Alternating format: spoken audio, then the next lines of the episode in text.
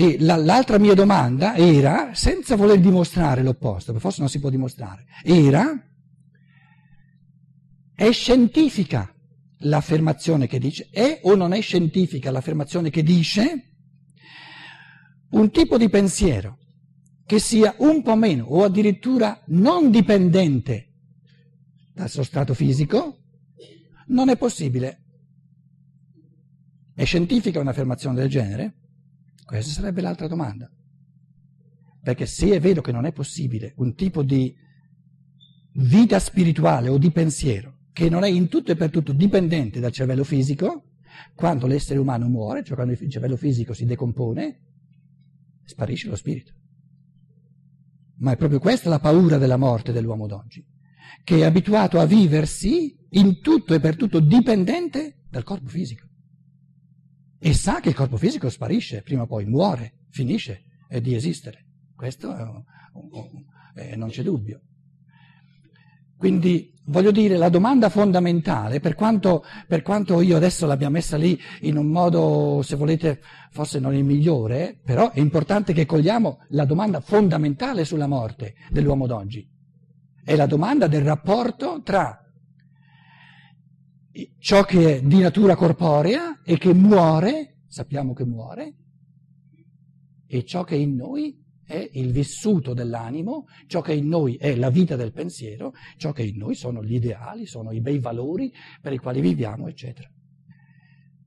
Come primo accenno eh, direi che la morte è una realtà opposta per i vivi e per i morti. Prima di vivere si vive la morte in modo opposto a dopo la morte. Adesso voi arriverete subito con la domanda, ma te come fai a sapere come si vive la morte dopo la morte? Ve lo spiegherò domani. Eh, tutto quello che io so sulla vita dopo la morte. Poi magari vi dirò se sono stato di là, se sono tornato di qua. Eh, per non rischiare che non tornate domani, non ve lo dico stasera. Per i vivi, per noi che siamo in vita, la morte, lo dicevo, è la paura dell'annientamento di sé. Per colui che è morto, la morte è l'opposto. Guardare indietro al momento della propria morte è riaccendere sempre di nuovo la coscienza di sé, cioè aver vissuto la morte, ups, niente di male, un, un, un coso della carta, eh, aver vissuto la morte, quindi essere oltre la morte, e poter con gioia, con gratitudine guardare alla propria morte, significa fare l'esperienza, ma guarda, non ci avrei mai creduto! Io, io come spirito, sono stato capace di portare a morte, cioè di distruggere, di, diciamo, di disgre- far disgregare tutto un corpo, tutto completo, mica una malattia che ti fa, ti fa, ti fa, ti fa, fa andare a qualcosa, no, tutto intero, per dimostrare che sono uno spirito che sa vivere senza corpo.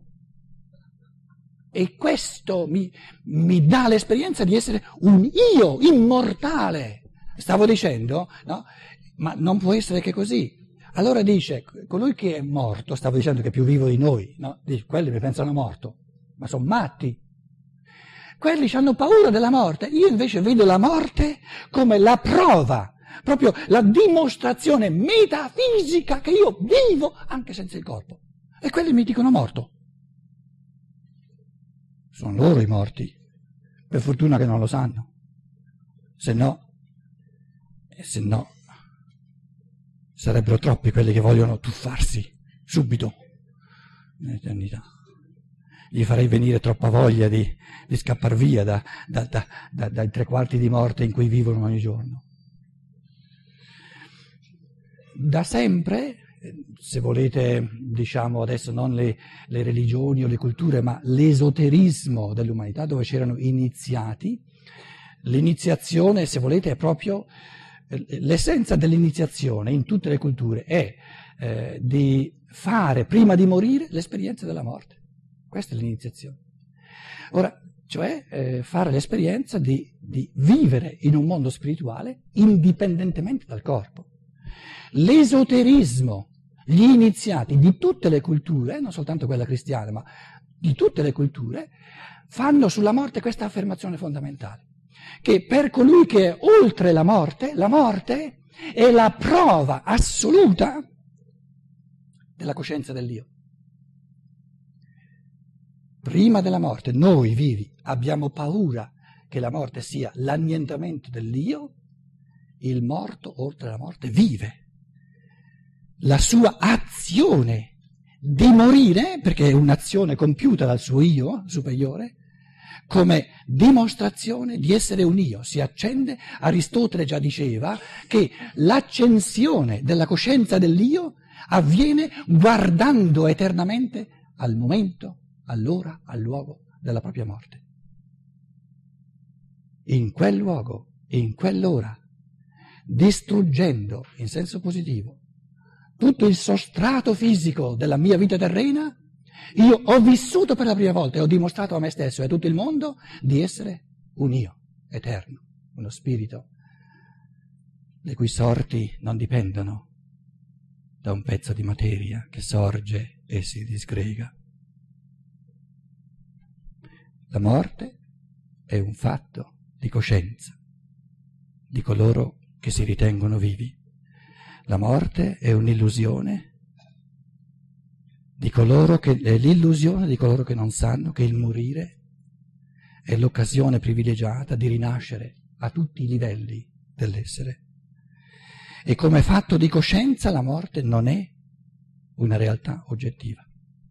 Oggettivamente la morte è nulla soggettivamente dentro alla coscienza umana è una somma infinita di illusioni e una, un vissuto fortissimo di paura. Ma oltre a queste illusioni nella coscienza umana, nella coscienza ordinaria, oltre a questo vissuto di paura, che è molto importante per colui che lo vive, oggettivamente, in quanto, in quanto dato, diciamo, di natura, la morte è nulla. Perché oggettivamente cos'è la morte?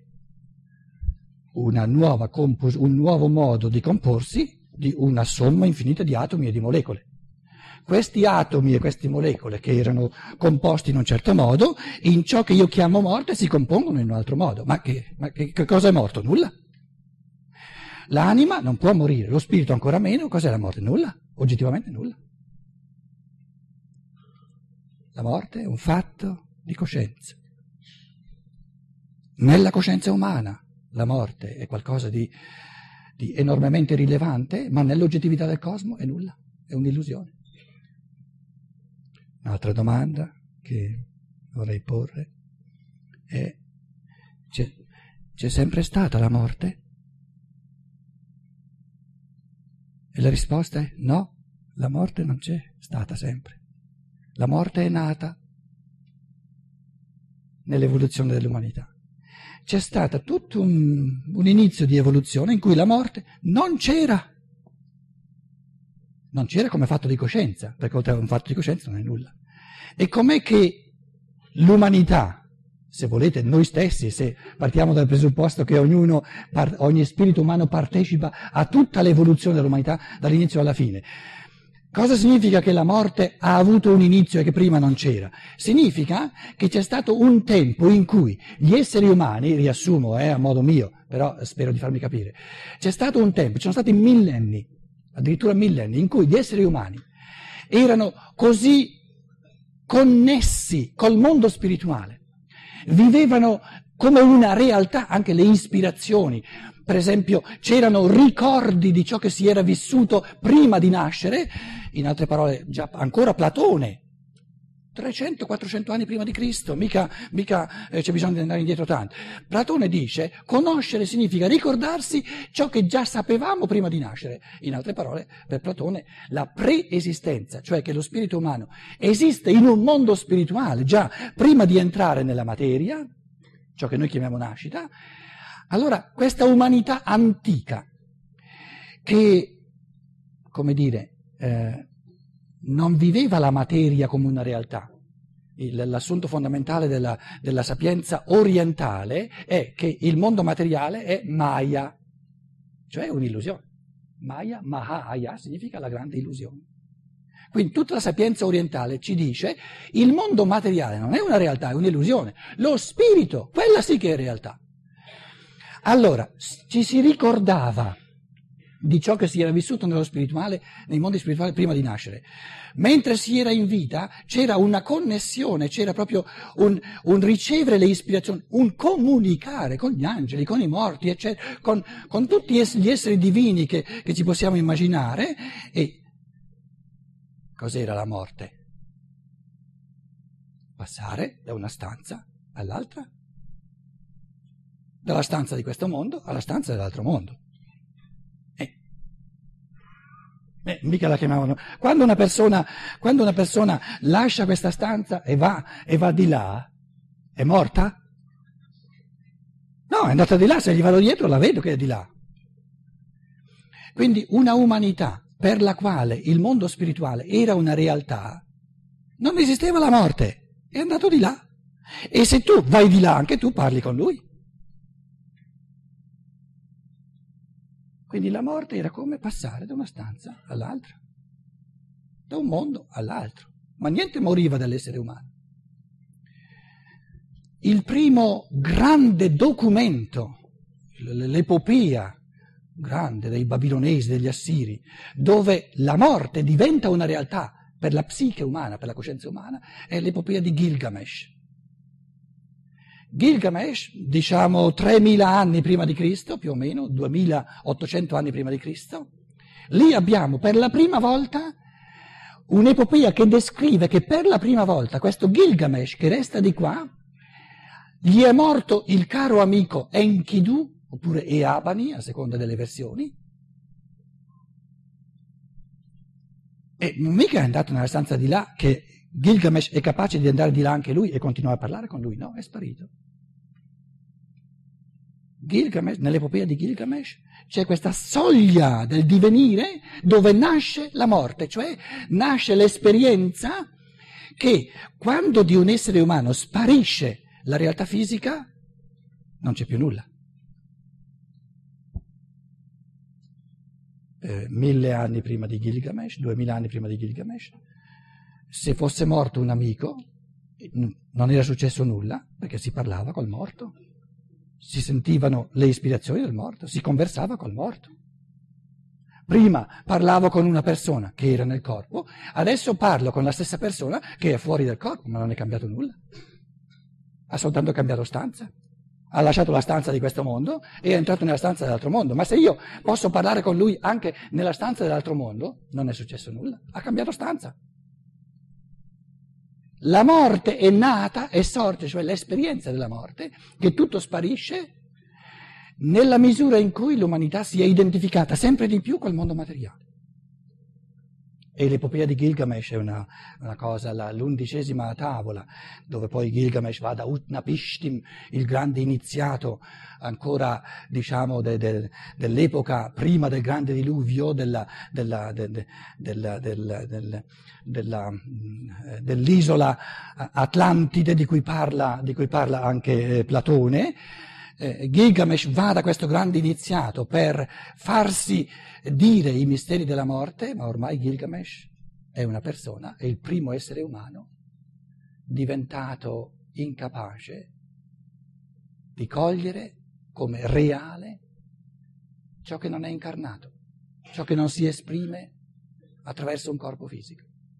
E quindi anche questa iniziazione che, che, che provò eh, non riuscì a, eh, sortì diciamo, un mezzo effetto che poi eh, gli sparì quando tornò a Uruk, la grande città, eh, tra l'altro nell'Iraq di oggi. Eh, ehm, pensavo in, questi, in, queste settimane con grande rammarico a quali, quali eh, documenti della nostra civiltà umana eh, sono stati distrutti. Ma questa è soltanto una riflessione a latere l'Apocalisse di Giovanni, l'ultimo libro della, della Bibbia ebraico-cristiana, parla del sorgere, del nascere della morte nell'immagine di quattro cavalli, il cavallo di Troia.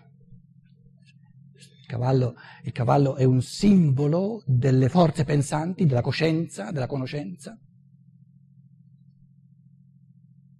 Quindi i greci popolo nano che vince i persiani, un gigante, attraverso l'astuzia. Il cavallo di Troia è l'astuzia. Il nano vince nelle fiabe, il gigante perché è astuto.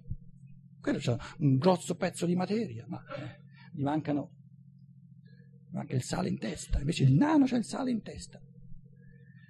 Davide, piccolo, però pensieri giusti. Golia, grosso, pezzo di materia che non finisce più, ma quella materia, la materia è peritura, invece i pensieri, lo spirito non è peritura. Nell'Apocalisse ci sono quattro cavalli che si presentano e sono quattro stadi di nascita della morte. Il, il modo in cui l'esperienza della morte è nata nell'umanità. Primo cavallo, cioè prima esperienza di, diciamo, di coscienza, cavallo bianco. Era, erano i primordi dell'umanità dove la saggezza, de, de, i pensieri dell'umanità erano intrisi di sapienza divina. Lo spirituale. Il pensiero umano pensava ciò che è spirituale. Secondo cavallo, rosso. Ah, adesso c'è già una interazione tra spirito e materia. Rosso. La coscienza umana non è più così bianca che coglie la realtà dello spirituale, ma comincia a, a, vivere il rapporto tra ciò che è materiale e ciò che è spirituale. Terzo cavallo, nero. La coscienza umana che vede reale soltanto il mondo fisico. C'è di peggio, c'è di peggio. Quarto cavallo, incolore. È il pensare umano che non ha più neanche la realtà del mondo fisico, pura astrazione. E su questo cavallo, dove la coscienza umana, il pensare umano, la conoscenza ha perso ogni realtà, anche quella del mondo materiale, su questo cavallo cavalca il cavaliere che si chiama la morte. Perché un essere umano che nella sua coscienza, nei suoi pensieri, nella sua, diciamo, nella sua conoscenza, non ha né la realtà del mondo spirituale, né la realtà dell'interazione tra il mondo spirituale e il mondo materiale, e neanche la realtà del mondo materiale, ma soltanto astrazioni che sono nulla. Cos'è questo essere umano? Morto, morto, morto, vive da morto. Gli atteggiamenti fondamentali, e, e arrivo, concludo i miei pensieri perché volete anche voi dire i vostri ehm, gli atteggiamenti fondamentali della libertà umana di fronte alla morte e dicevo che noi abbiamo la massima libertà, ognuno di noi ha la massima libertà nel prendere posizione di fronte alla morte, quattro prese di posizioni fondamentali, c'è chi la ignora, non ci pensa, ma la morte si fa sentire, colui che ignora la morte ignora tanto attorno a sé, perché la morte c'è, la morte viene vissuta. Per ignorare la morte bisogna, come dire, ehm, mettere da parte tanto dell'umano. In secondo luogo c'è chi respinge la morte, non soltanto la ignora, ma la respinge, la rifiuta, la vede tutta negativa e si riempie di aggressività, si riempie lui stesso di negatività, perché la morte c'è dappertutto siccome la morte c'è dappertutto, colui che vede la morte soltanto negativa riempie se stesso di negatività. Terza presa di posizione fondamentale, c'è chi si rassegna di fronte alla morte, la tollera, l'accetta a denti stretti, la vive come un fato che gli viene imposto, come, come la legge del più forte la morte vissuta, subita come imposizione, è un vivere da rassegnati che tanto viviamo eh, in un mondo dove vige la legge del più forte. Questa è la variante depressiva. L'altra, chi rifiuta la morte si pone in un atteggiamento maggiormente aggressivo, chi si rassegna di fronte alla morte si pone in un atteggiamento maggiormente di depressione. Il quarto modo fondamentale di porsi di fronte alla morte è che c'è chi la ama, e di questo parlerò eh, di più domani, che è grato, che è ri- riconoscente per ogni occasione di morte, perché sa che ogni morte è il, il luogo privilegiato per trasformare eh, ogni morte in una vita. E vedremo domani e dopodomani, adesso lo voglio soltanto accennare, che il conforto più convincente nei confronti della morte è una conoscenza oggettiva di ciò che avviene nei mondi invisibili soltanto, soprattutto dopo la morte. Faccio due piccoli accenni, due piccoli esempi del tipo di, eh, eh, molti di voi sanno, chi non lo sa, lo dico già questa sera, eh, ciò che, che, io dico di positivo eh, riguardo alla morte lo attingo in modo particolare dalla scienza dello spirito di Rudolf Steiner, però per noi qui quello che viene detto viene offerto al pensiero e ci, eh, ci prendiamo la libertà di parlarne apertamente, di, di dire la nostra. Eh, ehm, vivere con i morti significa conoscere oggettivamente, prima di tutto, i mondi in cui i morti vivono e poi conoscere oggettivamente le esperienze che fanno i morti eh, oltre la soglia della morte. Due esempi concreti di contributi della scienza dello spirito di Rudolf Steiner. Uno è Raffaello che perde undicenne suo padre il padre di Raffaello, Raffaello Santi, il grande pittore, che ha avuto, Raffaello Santi ha avuto eh, e ha tuttora e avrà, continuato ad avere eh, sull'umanità un influsso enorme con la sua arte. No? Pensiamo a cosa hanno vissuto tanti esseri umani meditando, guardando, contemplando i quadri di Raffaello.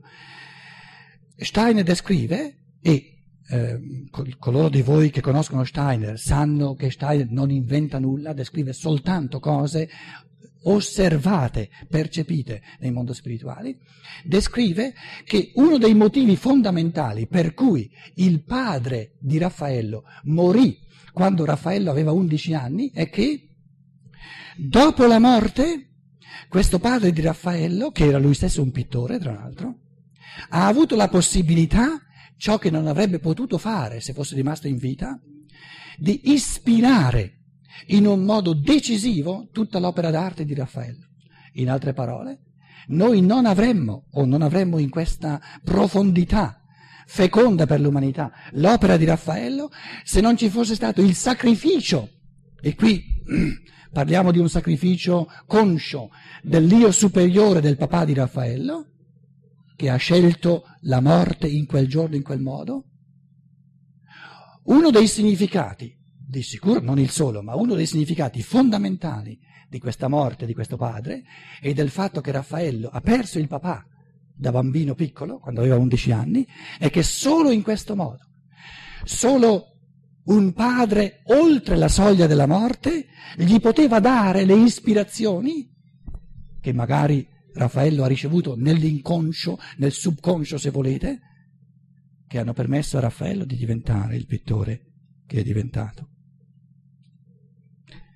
Vista così, perdere il padre in tenera età acquista un tutt'altro significato.